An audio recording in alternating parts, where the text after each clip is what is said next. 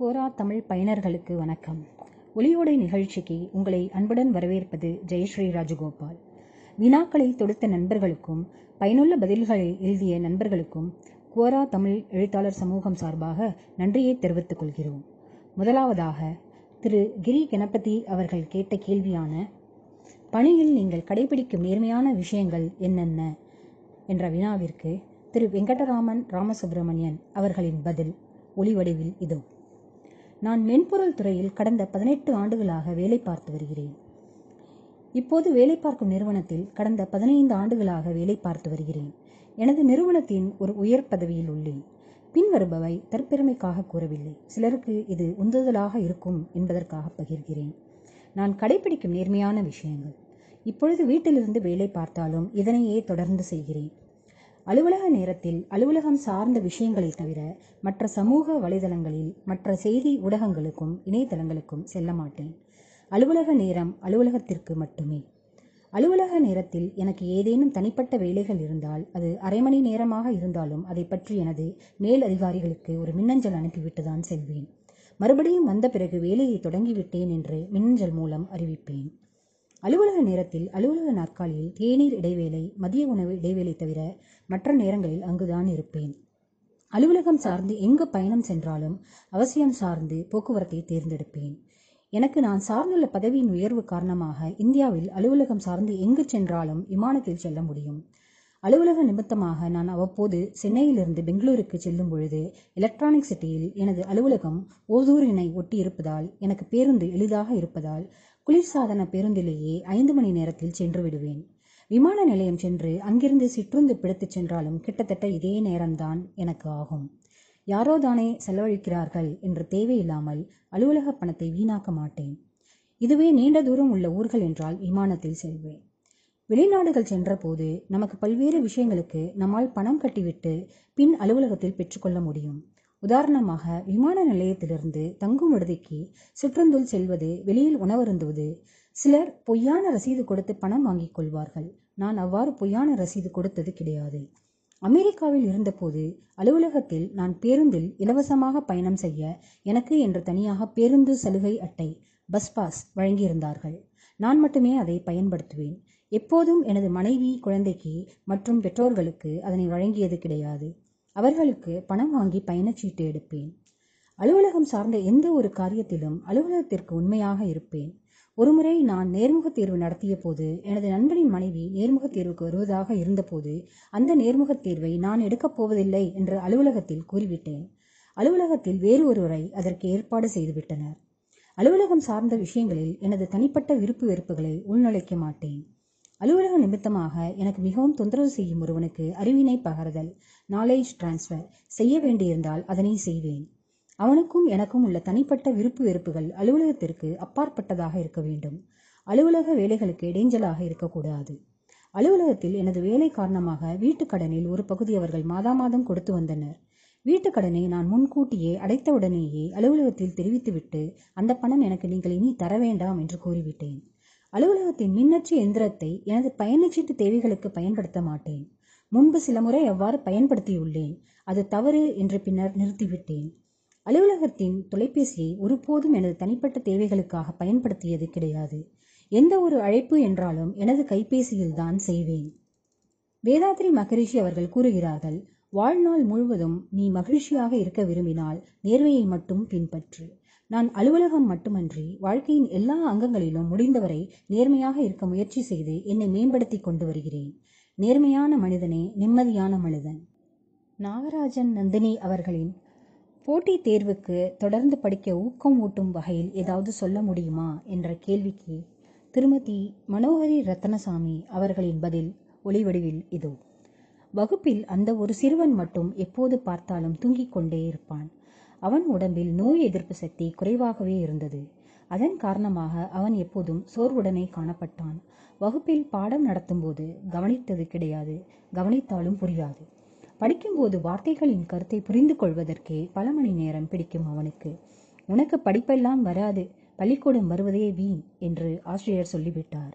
அவனுடைய அப்பாவும் தன் மகனுக்கு படிப்பு வரவில்லை என்பதை புரிந்து கொண்டு தனியே லாட்டரி சீட்டு கடை ஒன்றை வைத்துக் கொடுத்தார். அந்த சிறுவனும் லாட்டரி சீட்டு விற்று கொண்டு வந்தான். சில நேரம் கடையில் இருந்து விற்பான் சில நேரம் வீதிகளில் சென்று விற்க வேண்டியிருக்கும். கொஞ்ச நாட்களில் அரசாங்கம் லாட்டரி சீட்டு விற்பனையை தடை செய்தது. எனவே சித்தால் வேலைக்கு சென்றான்.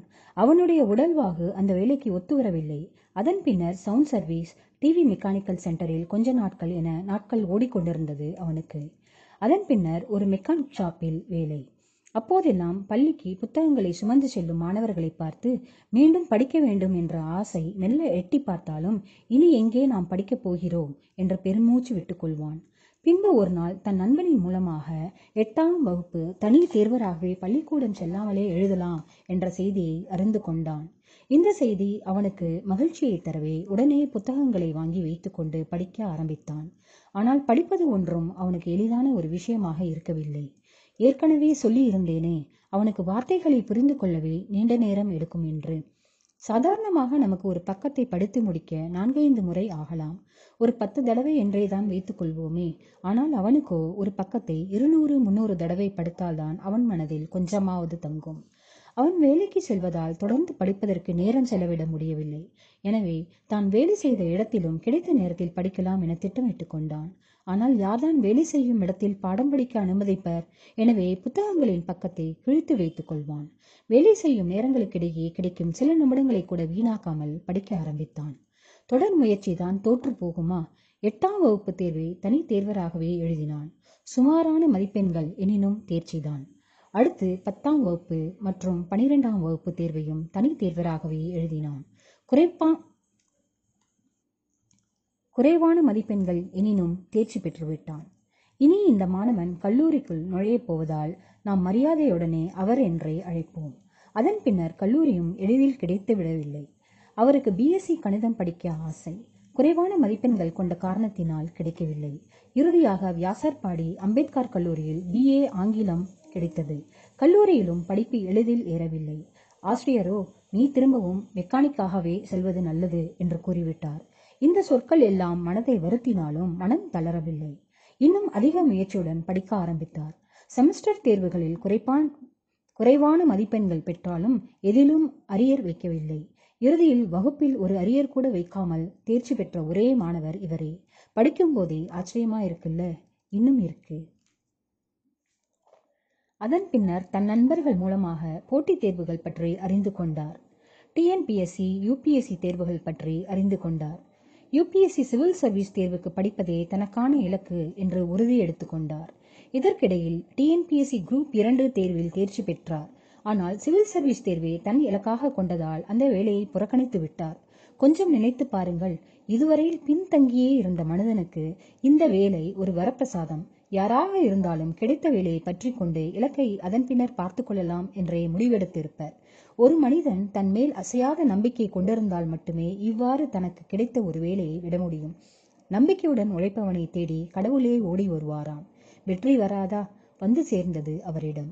ஆம் இறுதியில் யூபிஎஸ்சி சிவில் சர்வீஸ் தேர்வில் ஐஆர்எஸ் பணிக்கு தேர்வு செய்யப்பட்டார். அவரை பற்றி போட்டித் தேர்வுக்கு படிப்போருக்கு அநேகமாக தெரிந்திருக்கும். அவர்தான் திரு. நந்தகுமார் ஐஆர்எஸ் அவர்கள். நான் முன்பே ஒரு பதிவில் ஒரு வரியை சொல்லியிருப்பேன். தாகம் உடையோரை தண்ணீரும் தேடிக் கொண்டிருக்கிறது என்று. அந்த வரியை இவர் வெற்றியுடன் பொருத்தி பார்த்து கொள்ளலாம் இவர் தனக்கு படிப்பு வராது என்று ஒதுங்கிவிடவில்லை தொடர்ந்து துரத்தினார். புறக்கணிப்புகள் ஏளனங்கள் எல்லாவற்றுக்கும் தன்னை பழக்கப்படுத்திக் கொண்டு தொடர்ந்து தன் உழைப்பு ஒன்றையே நம்பி களத்தில் நின்று வெற்றி பெற்ற இவரின் கதையை விட போட்டித் தேர்வர்களுக்கு ஊக்கம் அளிக்கக்கூடிய ஒன்று இல்லை எனலாம். ஆம் அப்புறம் ஒன்று சொல்ல மறந்துட்டேன். இவருக்கு இளம் வயதிலிருந்தே படிப்பு மனதில் தங்கவில்லை என்று குறிப்பிட்டிருந்தேன் அல்லவா? அதற்கு காரணம் டிஸ்லெக்சியா என்ற கற்றல் குறைபாடுதான் காரணம். இப்படி ஒரு கற்றல் குறைபாடுதான் தான் சரியாக படிக்க முடியாமல் போனதற்கு காரணம் என்று இவருக்கு சிவில் சர்வீஸ் தேர்வுக்கு படிக்கும்போதுதான் தெரியுமாம். டிஸ்லெக்சியா என்ற கற்றல் குறைபாடு கொண்டவருக்கு வார்த்தைகளின் பொருளை உணர்ந்து கொள்ளவே சிரமமாக இருக்குமாம்.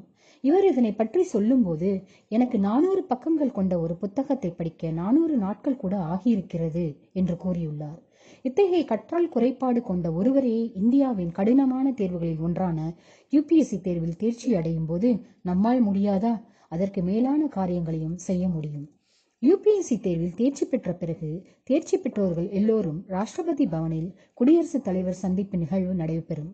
அப்போது அன்றைய குடியரசுத் தலைவராயிருந்த திரு அப்துல் கலாம் அவர்கள் திரு நந்தகுமார் ஐஆர்எஸ் அவர்களை பார்த்து இங்கு உள்ள எல்லோரும் வெற்றி பெற்று இருக்கிறார்கள். நீங்களோ சாதனை புரிந்து இருக்கிறீர்கள். உங்களின் இந்த சாதனையை இந்தியாவில் உள்ள ஒவ்வொரு இளைஞனின் உள்ளத்திலும் கொண்டு சேருங்கள் என்று கூறினாராம். அவர் அன்று சொன்னதை நந்தகுமார் அவர்கள் இன்றும் கடைபிடிக்கிறார் நேரம் கிடைக்கும் போதெல்லாம் மாணவர்களை சந்தித்து அவர்களுடன் உரையாடுகிறார். இனி எப்போதெல்லாம் உங்களுக்கு என்னால் முடியாது என்ற எண்ணம் வருகிறதோ அப்போதெல்லாம் இவரை நினைத்து கொள்ளுங்கள். என்னை பொறுத்தவரையில் வெற்றிக்கான பாதை ஒரு வட்டப்பாதையாகத்தான் இருக்க வேண்டும். நாம் தான் ஏதோ வெற்றியை துரத்துவதாய் எண்ணிக்கொள்கிறோம். ஆனால் வெற்றிக்கான இந்த ஓட்டத்தில் வெற்றிதான் நம்மை துரத்துகிறது. ஆனால் நாம் தான் அதை உணராமல் பாதையிலேயே விலகிவிடுகிறோம் நம் விலகல் நமக்கான வெற்றியை பிறரிடத்தில் சேர்த்து விடுகிறது. அயராமல் முயற்சி செய்யுங்கள். வெற்றி உங்களின் விலாசத்தை விசாரித்துக் கொண்டிருக்கிறது என்பதை மறவாதீர்கள். நம்ம எல்லாம் ஜெயிக்க முடியுமா என்ற உங்களின் தகுதியை நீங்களாகவே குறைவாக மதிப்பிட் மதிப்பிட்டுக் கொள்ளாதீர்கள். இங்கு எவரும் தகுதியுடன் பிறப்பதில்லை. உயர்ந்த எண்ணங்களை வளர்த்து கொள்ளுங்கள். உயர்ந்த எண்ணங்கள் உயர்ந்த செயல்களை தரும். அந்த உயர்ந்த செயல்களை உங்களின் தகுதிகள். உங்கள் கனவுகளின் எல்லைகள் விரிவானதாக இருக்கட்டும். இன்று உங்களின் நிலைமை ஜீரோவாக கூட இருக்கலாம். வாழ்த்துக்கள். நீங்கள் மைன் மைனஸ் என்ற நிலையிலிருந்து வெளியேறி விட்டீர்கள் தொடர்ந்து செயலாற்றுங்கள். வெற்றி உங்களை பின்தொடரட்டும். வாழ்த்துக்கள். அடுத்ததாக நிக் நெவரோ அவர்களின் கன்னத்தில் சதை அதிகமாவதற்கு காரணம் என்ன? அதை வற்ற வைக்க முடியுமா?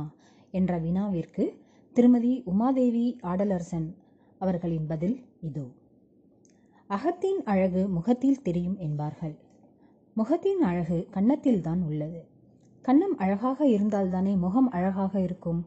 அதிகப்படியான சதை கன்னத்தில் சேருவதற்கு நம் ஆரோக்கியமற்ற பழக்கங்களே காரணமாகின்றன. குறிப்பாக குடிப்பழக்கம் தூக்கமின்மை புகைப்படுத்தல் மற்றும் அளவுக்கு மீறிய நொறுக்கு தீனிகள் சாப்பிடுதல் போன்றவை காரணமாகின்றன. அதிகப்படியான கொழுப்பு சத்து உள்ள உணவுகள் புஷ்டியான கன்னத்தை ஏற்படுத்துகின்றன. சரியாக சொன்னால் உடலின் இடுப்பு தொப்பை போன்ற பகுதிகளில் கொழுப்பு கூடுவது போல் கன்னத்திலும் கூடுவதை நாம் கவனிக்க தவறுகிறோம். அதேபோல் உடல் எடை குறைக்கச் செய்யும் உடற்பயிற்சிகள் போல் கன்னத்திற்கும் செய்தால் கன்னச்சதை குறையும். பயிற்சிகள். வாயை குவித்தல். உதடுகளை இறுக்கமாக மூடி ஒரு நிமிடம் குவித்து பின் சாதாரண நிலைக்கு திரும்ப வேண்டும்.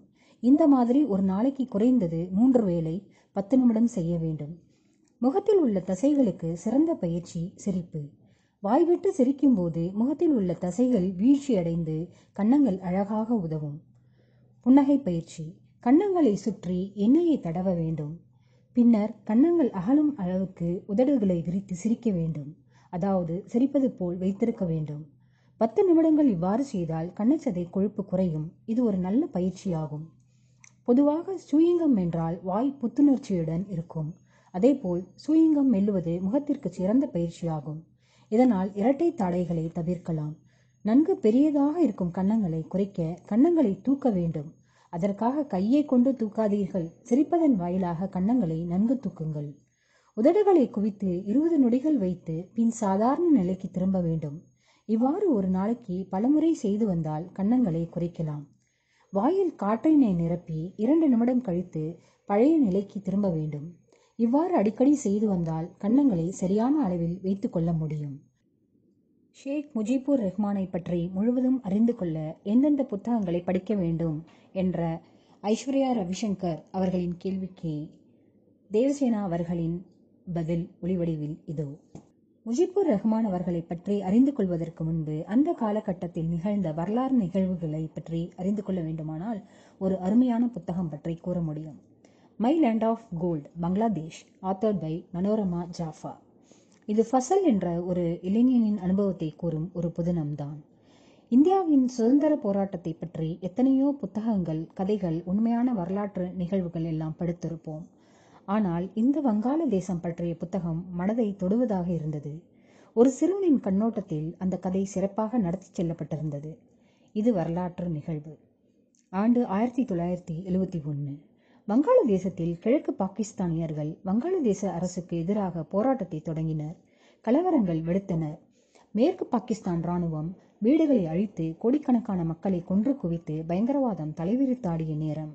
ஆயுதம் ஏந்தாத சாமானிய ஆண்கள் பெண்கள் மற்றும் ஏதுமறியாத குழந்தைகள் என்று அத்தனை பேரும் இராணுவத்தினரின் வன்முறைக்கு ஆளாகினர். பாகிஸ்தான் ராணுவம் இரண்டு பிரிவுகளாக பிரிந்து கிழக்கு வங்காள ராணுவ பிரிவு மற்றும் கிழக்கு பாகிஸ்தான் ரைஃபிள்ஸ் என்ற பிரிவாக செயல்பட்டு வங்காள மக்களோடு இணைந்து மிகப்பெரிய சுதந்திர போராட்ட வீரர்கள் உருவாகினர். முக்தி பாகினி என்ற பெயரில் இயக்கம் வளர்ந்தது. இந்த இயக்கத்தில் அந்நாளில் இணையாக இளைஞனே கிடையாது என்று சொல்லும் வகையில் சிறுவர்கள் இதில் விடுதலை போராளிகளாக செயல்பட்டார்கள். நாட்டை விட்டு வெளியேறும் அகதிகளை அவர்கள் பத்திரமாக வெளியேற்றினார்கள். சுரங்கங்கள் வெடிகுண்டுகள் போன்றவற்றை அவர்கள் செயலிழக்க செய்வதும் அறிந்து வைத்திருந்தார்கள். பலரும் பாகிஸ்தான் இராணுவத்தை உளவு பார்க்க கற்றுக்கொண்டிருந்தார்கள். அகதிகளாக அண்டை நாடான இந்தியாவிற்கு மக்கள் சாறை சாறையாக வெளியேறினர். உலக வரலாறில் அத்தனை மக்கள் அதுவரை எந்த நாட்டிலிருந்தும் அகதிகளாக வெளியேறியதில்லை என்று கூறப்படுகிறது. இந்த நேரத்தில்தான் முஜிபுர் ரஹ்மான் விடுதலை போராட்ட வீரராக உருவெடுத்து மக்களை ஒன்றிணைத்து விடுதலைக்கு வித்திட்டார். சிறந்த அரசியல்வாதியாகவும் பேச்சாளராகவும் செயல்பட்டு நாட்டை மீட்டெடுத்தார். முடிவில் வங்காளதேசம் சுதந்திர நாடாக உருவெடுத்தது. வரிசை வரிசையாக இந்தியாவுக்குள் நுழைந்து கொண்டிருந்த அகதிகள் மீண்டும் திரும்பி வரிசை வரிசையாக அவர்களின் நாட்டிற்குள் செல்ல ஆரம்பித்தார்கள். குடும்பங்கள் ஒன்று சேர்ந்த உருக்கமான நிகழ்வுகள் கண்ணீர் காவியங்களாக அரங்கேறின. பின்னர் முஜிபுர் ரஹ்மான் வங்காளதேசத்தின் தந்தை என்ற பெருமைக்குரியவராக வங்காளதேச மக்களுக்கு விடுதலை வாங்கி கொடுத்து நாட்டின் தலைவராக பொறுப்பேற்றார். பின்னர் பிரதம மந்திரியாக நான்கு வருடங்கள் பொறுப்பேற்று செயலாற்றி வந்த நிலையில் இராணுவ குழுவினரால் குடும்பத்தோடு திட்டமிட்டு கொலை செய்யப்பட்டார். வங்காளதேசத்தின் விடுதலை போராட்ட நிகழ்வுகளை புத்தகங்களாக வெளியிட்டு பள்ளி பாடங்களாக கூட பரிந்துரைக்கப்பட்டன. நாளடைவில் மறக்கப்பட்டு இப்போது மீண்டும் இந்திய மக்களிடையே இந்த ஆர்வம் தோன்றியிருக்கிறது. இந்த பின்னணியை ஒருவர் அறிந்து கொண்டால் முஜிபுர் ரஹ்மான் பற்றிய எந்த புத்தகமும் ஒரு ஆர்வத்தை தூண்டும் என்று தோன்றுகிறது. சிறைவாசத்தின் போது எழுதியது சிறப்பாக இருப்பதாக கூறப்படுகிறது. Prison diaries the rebel who founded a nation book by Sheikh Mujibur Rahman Shyam பெனகலின் இயக்கத்தில் பயோபிக் ஒன்று. Mujib the making of a nation என்ற தலைப்பில் இந்த மார்ச் மாதம் வெளியிடப்படுகிறது என்று தெரிய வருகிறது. நன்றி.